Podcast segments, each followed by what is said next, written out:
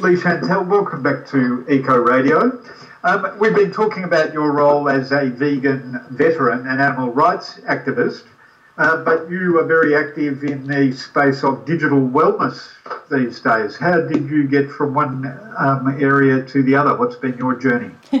well, yeah, I've been um, doing the vegan and activist stuff for 20 odd years, and I just totally got burnt out, to be honest. And, um, you know, I ran um, some not for profits. I put on Green Earth Festival that some of your listeners might remember from 2010. That was Brisbane's first all vegan environmental festival.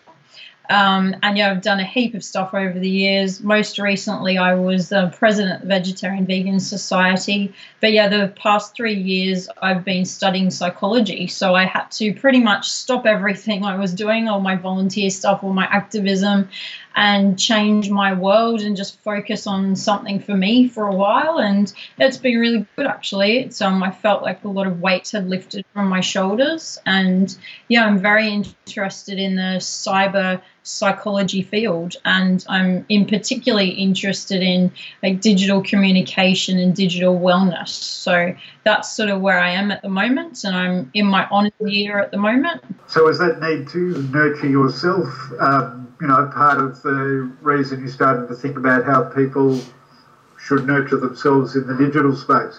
Hmm, may, yeah, maybe. Um, I remember because I've been in the social media um, marketing scene for a long time. So I did that for uh, 15 or so years. So that was my job.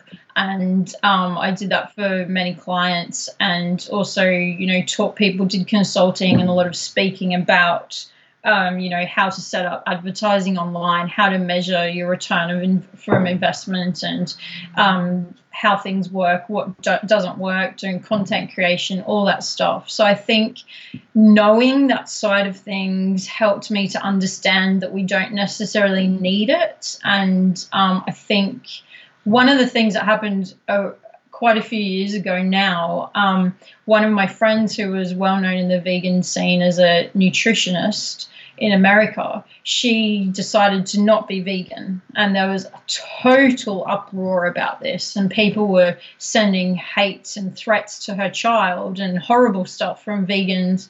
And I was like, this is horrific. Like, this is a horrible way to treat someone just because they no longer agree with what we agree with. And it didn't mean she was a different person, it just meant she was no longer vegan. And a lot of people are attached to this as an identity. So I assume that was sort of why they got so upset. But I remember then um, I had a bit of a break. I had to consciously decide to have a break from that because it was really horrible. And people that were my friends were saying horrible things to her as well. And I just couldn't understand that. And I just made a conscious decision to just do the stuff I had to for my work. So I'd go on Monday, Wednesday, and Friday on social media. And I realized, wow, I can still do my work on those days without being online every day, without checking in all the time. And, you know, I'm still able to live. The sun still rises, you know, um, and it was a really, really good lesson for me. So that was probably, uh, that was about 10 or so years ago now so that was sort of the beginning of it, to be honest, Jeff. And then now that I'm not doing as much activism and the vegan stuff from like my vivalavegan.net website, which was like daily content for a long time, I don't need to do it as much. You know, I've got other priorities. And I'm very interested in why things work. You know, at the moment with all the COVID stuff, why do people believe this and why are people into conspiracy theories? Do people understand that the reason some people are believing this is because they're seeing totally different things based on an algorithm that other people are not seeing, you know? And I don't think that people understand those things enough. And uh, how do you perceive the role that the digital communication has played in conspiracy theories and those negative aspects of what you've just described? Well, um, I would say I have a big problem with a lot of the technology companies because they've been allowed to do a lot of things without any form of legislation or anything for, for many years, okay? Um, so that's one issue. That's quite a big issue that's very, very hard to change now.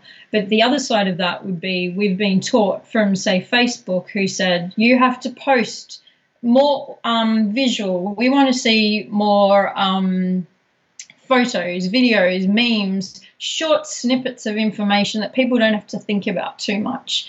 And over time, we've allowed our language and we've allowed our communication to go along the same way. We communicate in emojis or things like that. We don't have in depth conversations with people. So there's a lot of this stuff that happens in the online space that drifts down or comes across or merges with us in real life and you can't necessarily like you know when i first got into this you could totally separate online versus offline but you really can't anymore. There's not that much of a separation anymore.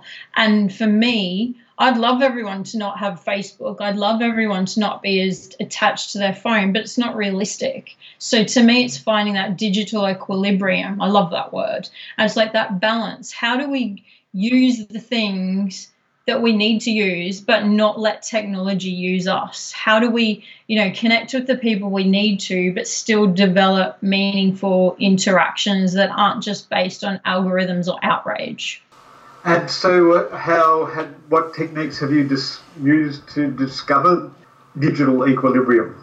Well for me it's um you know boundaries. So um, as with I hope people have boundaries with other people in their life. So it's the same sort of thing. You know, it's like for me, whenever I'm studying, my phone's always without, um, out of my reach. So it takes me effort to be able to reach my phone and to see what's happening. I never have um, my phone, I always have my phone on silent, so I can't hear what's happening. Um, and I have things like grayscale on my phone where if you've seen notifications that you get on your phone, like the apps, have come up a bright red. And that red is encouraging your brain to go, oh my God, there's something I have to interact with. And people do it automatically without thinking. So by having the grayscale on my screen, you can do that on Android and Apple, by the way. Um, it's preventing you from getting caught up in that I have to react to this red thing.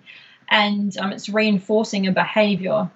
And, and, what about the passive, our passive engagement in those tech companies' collection of data? You know, location on our phone, things yeah. like that. Well, things like that. Like I never have my um, location on, for example. Mind you, if you're using phone and you're you and it's on, that you will your location has to be found by the um, the um, what are they? The yeah, the network, the towers, the three towers either um, side of you will always find where you are. So there's that aspect you don't have control over. But the thing is, you can have control over a lot more things. Like I'm never logged into anything. I, I've never even had Facebook on my phone, for example. I've never logged into Google on my phone. I'm very aware of those sort of things. And I think a lot more people need to be more aware of that. And actually, like you mentioned about the passive stuff, you know, you can passively allow all this stuff to happen, or you can put all these boundaries in place that help you mentally, that um, actually help um, put a barrier in between companies making more money from your information just to give you more targeted advertising so you can buy stuff and so you can consume more and participate in our capitalist society. Um, sometimes the decisions that we make to keep ourselves independent of those networks are overridden by assumptions that organisations make on our behalf. I'm thinking of things like MyGov. You cannot uh, engage with government departments without a smartphone that can receive the code that lets you in. There are increasingly requirements to participate through your phone. Yes. How do you think we disengage from those kinds of techniques? Well, I think you can't necessarily do that, but the uh, more um, important question for me at that would be accessibility. Not everyone has the same amount of accessibility. like by us saying that sort of thing. I was thinking when you were saying that, oh, you need a phone for that. You could also go to the library or you could go somewhere. Well, not at the moment. You might not be able to go to the library, but you could go to spaces that have internet access. But yeah, if you had a two factor authentication or something like that on your phone that you needed to have, then um, you would need something separate to a website to be able to um, access that. So, yes, that is an issue. And not everyone, like, you know, with all the lockdowns that happened originally, we noticed that not everyone was able to learn. Like the kids that are, um, you know, not able to go to school a large majority of people who are vulnerable kids from in particular outback areas and low socioeconomic children were not able to access the same information as other kids. And also, if you add to that, a lot of um, schools that are higher socioeconomic have more access, or their parents have iPads or this or that at home. So they've had more interaction with technology. So it wasn't as hard a transition for when they had to learn online than it was for other people who are not as who don't have the accessibility and in particular from a low socioeconomic aspect. So, what would you say to people who are listening to us now saying, oh my goodness, you know, how do I, what do I do? How do I manage myself from here, from this point on? Um, I think the biggest thing is turn off your notifications. Um, that's really distracting. Um, and you only need notifications from people. Um, and that is like your, if you get a call from someone, if you use a messaging app, for example, Signal, um, WhatsApp, um, things like that, that's fine. Have those notifications on, but you do not need any other notifications on your phone. If you if you check something like I love Twitter, for example, but I go onto Twitter, you know, once or twice a day just to check what's happening. Um, but I don't have to have notifications from Twitter on my phone. And um, yeah, I just work out. Another thing is to be just really conscious because I think a lot of people are just unconsciously using their phone and unconsciously making a lot of choices in life to be honest and that can you know lead to veganism and other thoughts. But um if you are conscious and go why am I on my phone at the moment? Am I bored? Am I upset? Am I trying to get soothed by something that doesn't is, is not a person or is not probably that helpful for me then that's probably not a healthy way of doing that. If you're just trying to keep, you know, go on check your emails or check your um, Instagram or whatever once a day, maybe you know before you before you have dinner or something. Don't use the phone at the table or when you're having um, lunch or something with people. You know, just try and be in the present with people and appreciate real interactions with real people and really try and focus on building those sort of relationships. Now, it might seem counterintuitive to send people offline to find out more, but where, where, where, can people go to find out more about digital wellness? So, I'm setting up something at the moment because I'm um, in the middle of my honours thesis at the moment. Um, so, at the end of the year, I'll have a more specific website launched, but you can find me on leechantelle.com. You can also find um, Epicenter Equilibrium, which is my speaking and consulting stuff. And for the vegan stuff, you can find me on vivalavegan.net. And I'm on yeah, Twitter and begrudgingly Facebook with Leigh-Chantelle.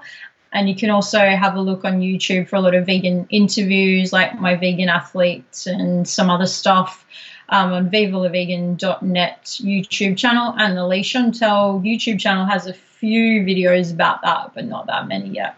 Excellent. Thanks very much. Let's leave it there. Thank you so much, Jeff, for having me. Thank you, everyone, for listening.